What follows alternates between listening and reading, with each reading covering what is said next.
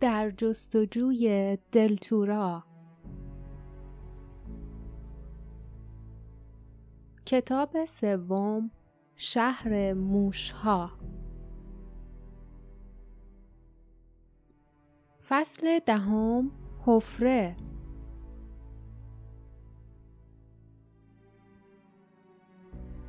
فکری قوی تر از دیگر فکرها در ذهن لیف شعله‌ور بود.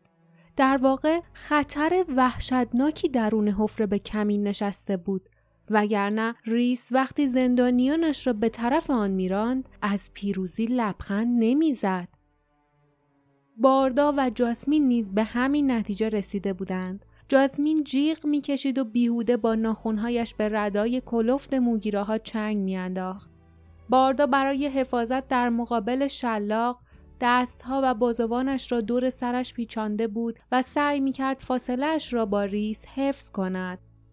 شلاق چرمی بیرحمانه دور گوش‌های لیف ضربه می‌زد. او که سوزش و درد شلاق اشک به چشمانش می‌آورد، تلو تلو خوران عقب رفت و روی برگرداند.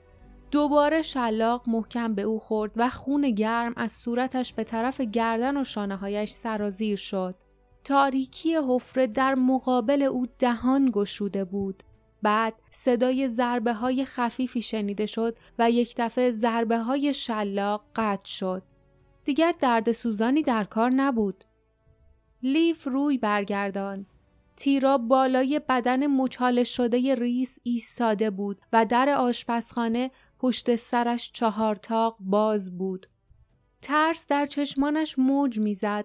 در دست چپش اسلحه‌های همسفران را محکم گرفته بود. در دست راستش هم ماهیتابه‌ای بود که آن را از قفسه آشپزخانه برداشته و بر سر ریس کوبیده بود. تیرا با وحشت از کاری که کرده بود ماهیتابه را به کناری انداخت و ماهیتابه با صدای گوش خراشی به سنگ فرش اصابت کرد. لیف، باردا و جاسمین به طرف دختر دویدند و اسلحه‌هایشان را از او گرفتند. از ترس فلج شده بود. او بدون تأمل به کمکشان آمده بود، اما معلوم بود که با حمله به رئیس موگیره‌ها جنایت هولناکی مرتکب شده بود.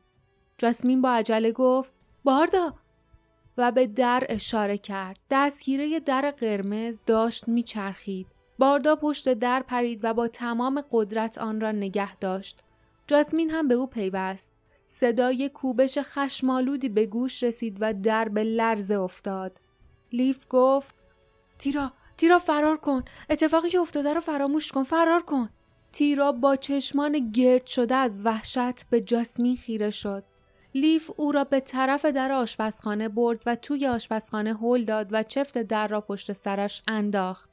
حالا که موگیراها سعی داشتند به زور از در قرمز وارد شوند، آنها انتظار هیچ کمکی از طرف آدم‌هایی که داخل آشپزخانه بودند را نداشتند و خوشبختانه تیرا هم می‌توانست خود را به پلکان برساند و بدون اینکه دیده شود به طرف راهروهای بالای آشپزخانه برود.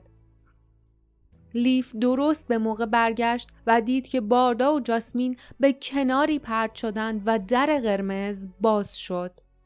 او به کمک دوستانش شتافت و در یک لحظه سه موگیرا وارد شدند. با آنکه از خواب بیدار شده بودند، لباس سر تا پا قرمز را به تن و چکمه ها به پا و دستکش ها را به دست و سر و صورتشان را با پارچه پوشانده بودند.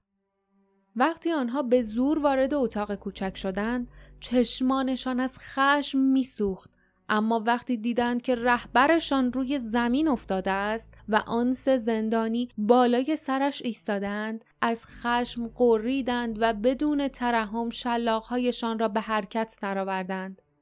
باردا، لیف و جاسمین در حالی که تیغه شمشیرهایشان بیهوده هوا را میشکافت، به عقب رانده شدند.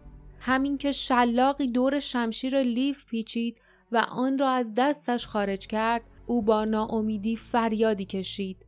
حالا دیگر بی‌دفاع بود. در همین لحظه صدای برخورد شمشیر باردا را که به زمین افتاد نیز با وحشت شنید. حالا دیگر تنها وسیله دفاعی آنها دو خنجر جاسمین بود. اما موگیراها جلو می آمدند. آنها را به کناری می‌راندند و شلاق‌هایشان همچون ماشین برش هولناکی در هوا به حرکت در می‌آمد.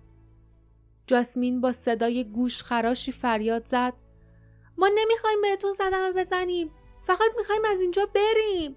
صدایش بین دیوارهای سنگی پیچید و صدای شلاق را تحت شعاع قرار داد. موگیراها اصلاً هیچ تردیدی به خود راه ندادند، حتی نشان ندادند که اصلاً چیزی شنیدند. اما کسی چیزی شنیده بود. از لای در قرمز تکه‌ای پشم خاکستری جیر جیر کنان و جیغ کشان با سرعت وارد شد.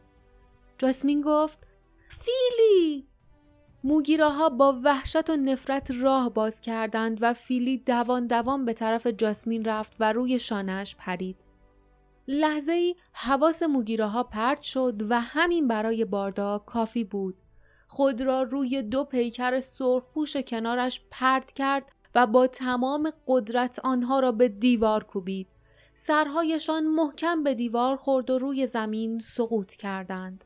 لیف چرخید، با لگد به سومین موگیرا کوبید و احساس کرد که پایش در بالای چکمه مرد با زانوی او تماس پیدا کرد. مرد نعره‌ای کشید و سکندری خورد. لیف مایتابه را برداشت و محکم ضربه‌ای به او زد. لیف و باردا که بالای جسد دشمنانشان نفس نفس می‌زدند، به جاسمین نگاه کردند. او با فیلی حرف می‌زد. جاسمین با خوشحالی گفت: فیلی جونمون رو نجات داد، چقدر شجاعه! اون گم شده بود، وقتی صدای منو شنیده به طرفم اومده.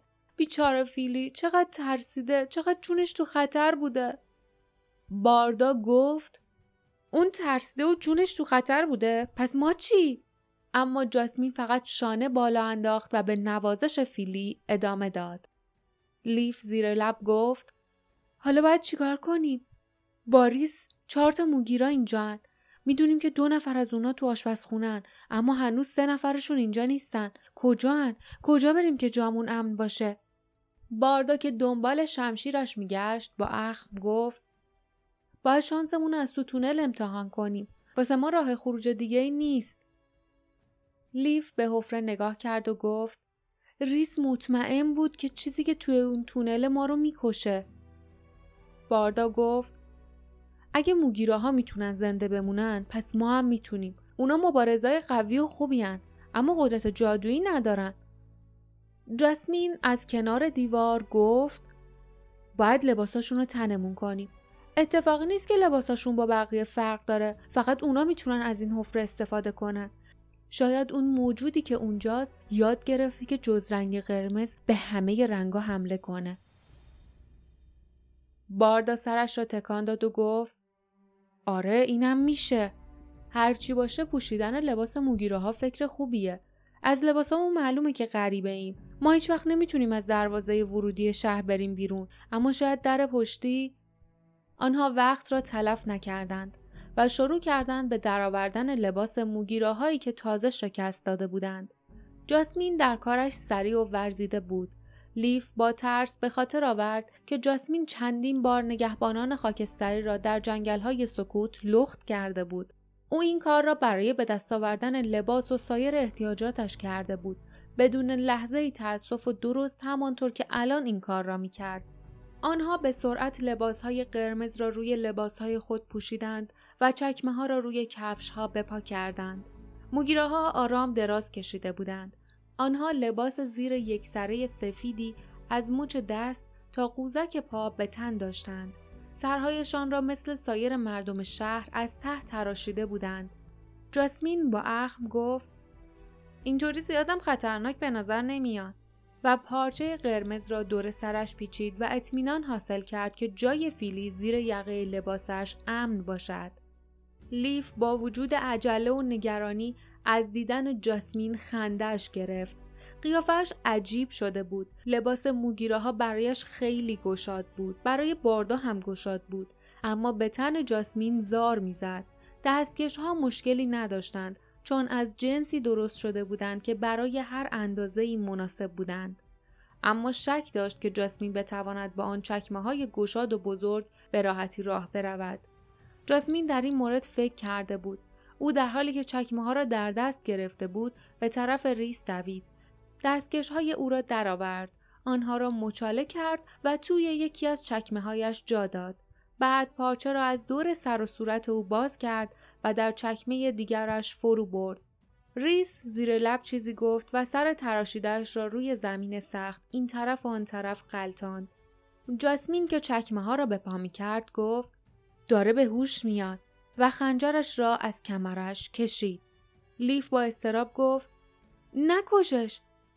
جاسمین با تعجب گفت چرا نکشم؟ اگه جامون برعکس میشد اون منو میکشت. وقتی داشت به تو حمله میکرد اگه تو دستت بهش میرسید میکشتیش. لیف نتوانست توضیح بدهد و میدانست که جاسمین هرگز قبول نمی کند که کشتن در گرماگرم نبرد و برای دفاع از جان خیلی با کشتن انسانی در نهایت خونسردی فرق می کند. اما باردا که به طرف جاسمین می رفت ناگهان جا خورد. او کنار بدن ریس خم شد و سر مرد را کناری هل داد و زیر لب گفت اینجا رو ببینید. لیف کنار او زانو زد. در یک طرف گردن ریس زخم بدشکل یک سوختگی کهنه به چشم می‌خورد. زخم به شکلی بود که او خیلی خوب آن را می‌شناخت. لیف که با وحشت به آن علامت قرمز کمرنگ نگاه می‌کرد، آهسته گفت: "اونو داغ زدن، با علامت ارباب سایه‌ها داغ زدن. با این حال اینجا زندگی می‌کنه. آزاد و پرقدرت، معنیش چیه؟" باردا با چهره‌ای در هم رفته گفت معنیش اینه هر چی که تو بیموج میبینیم اون چیزی نیست که به نظر میاد. و به سرعت سراغ سایر موگیراها رفت. روی گردن همه آنها علامت ارباب سایه ها بود. همین که دستگیره در آشپزخانه تکان خورد و چرخید، آنها به یکدیگر نگاه کردند. کسی سعی داشت وارد شود. جاسمین گفت حتما یه بازرسی دیگه تموم شده.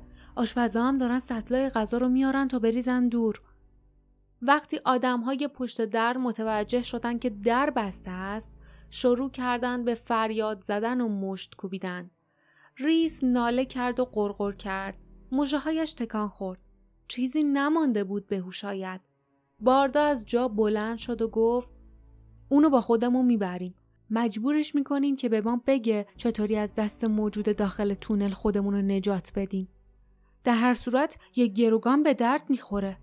آنها با عجله کولهشان را روی پشتشان انداختند و ریس را به طرف ورودی حفره کشاندند و او را در تاریکی حفره هل دادند. بعد یکی یکی پشت سر او وارد شدند. وقت نداشتند فکر کنند که چه چیزی آن پایین به انتظارشان است.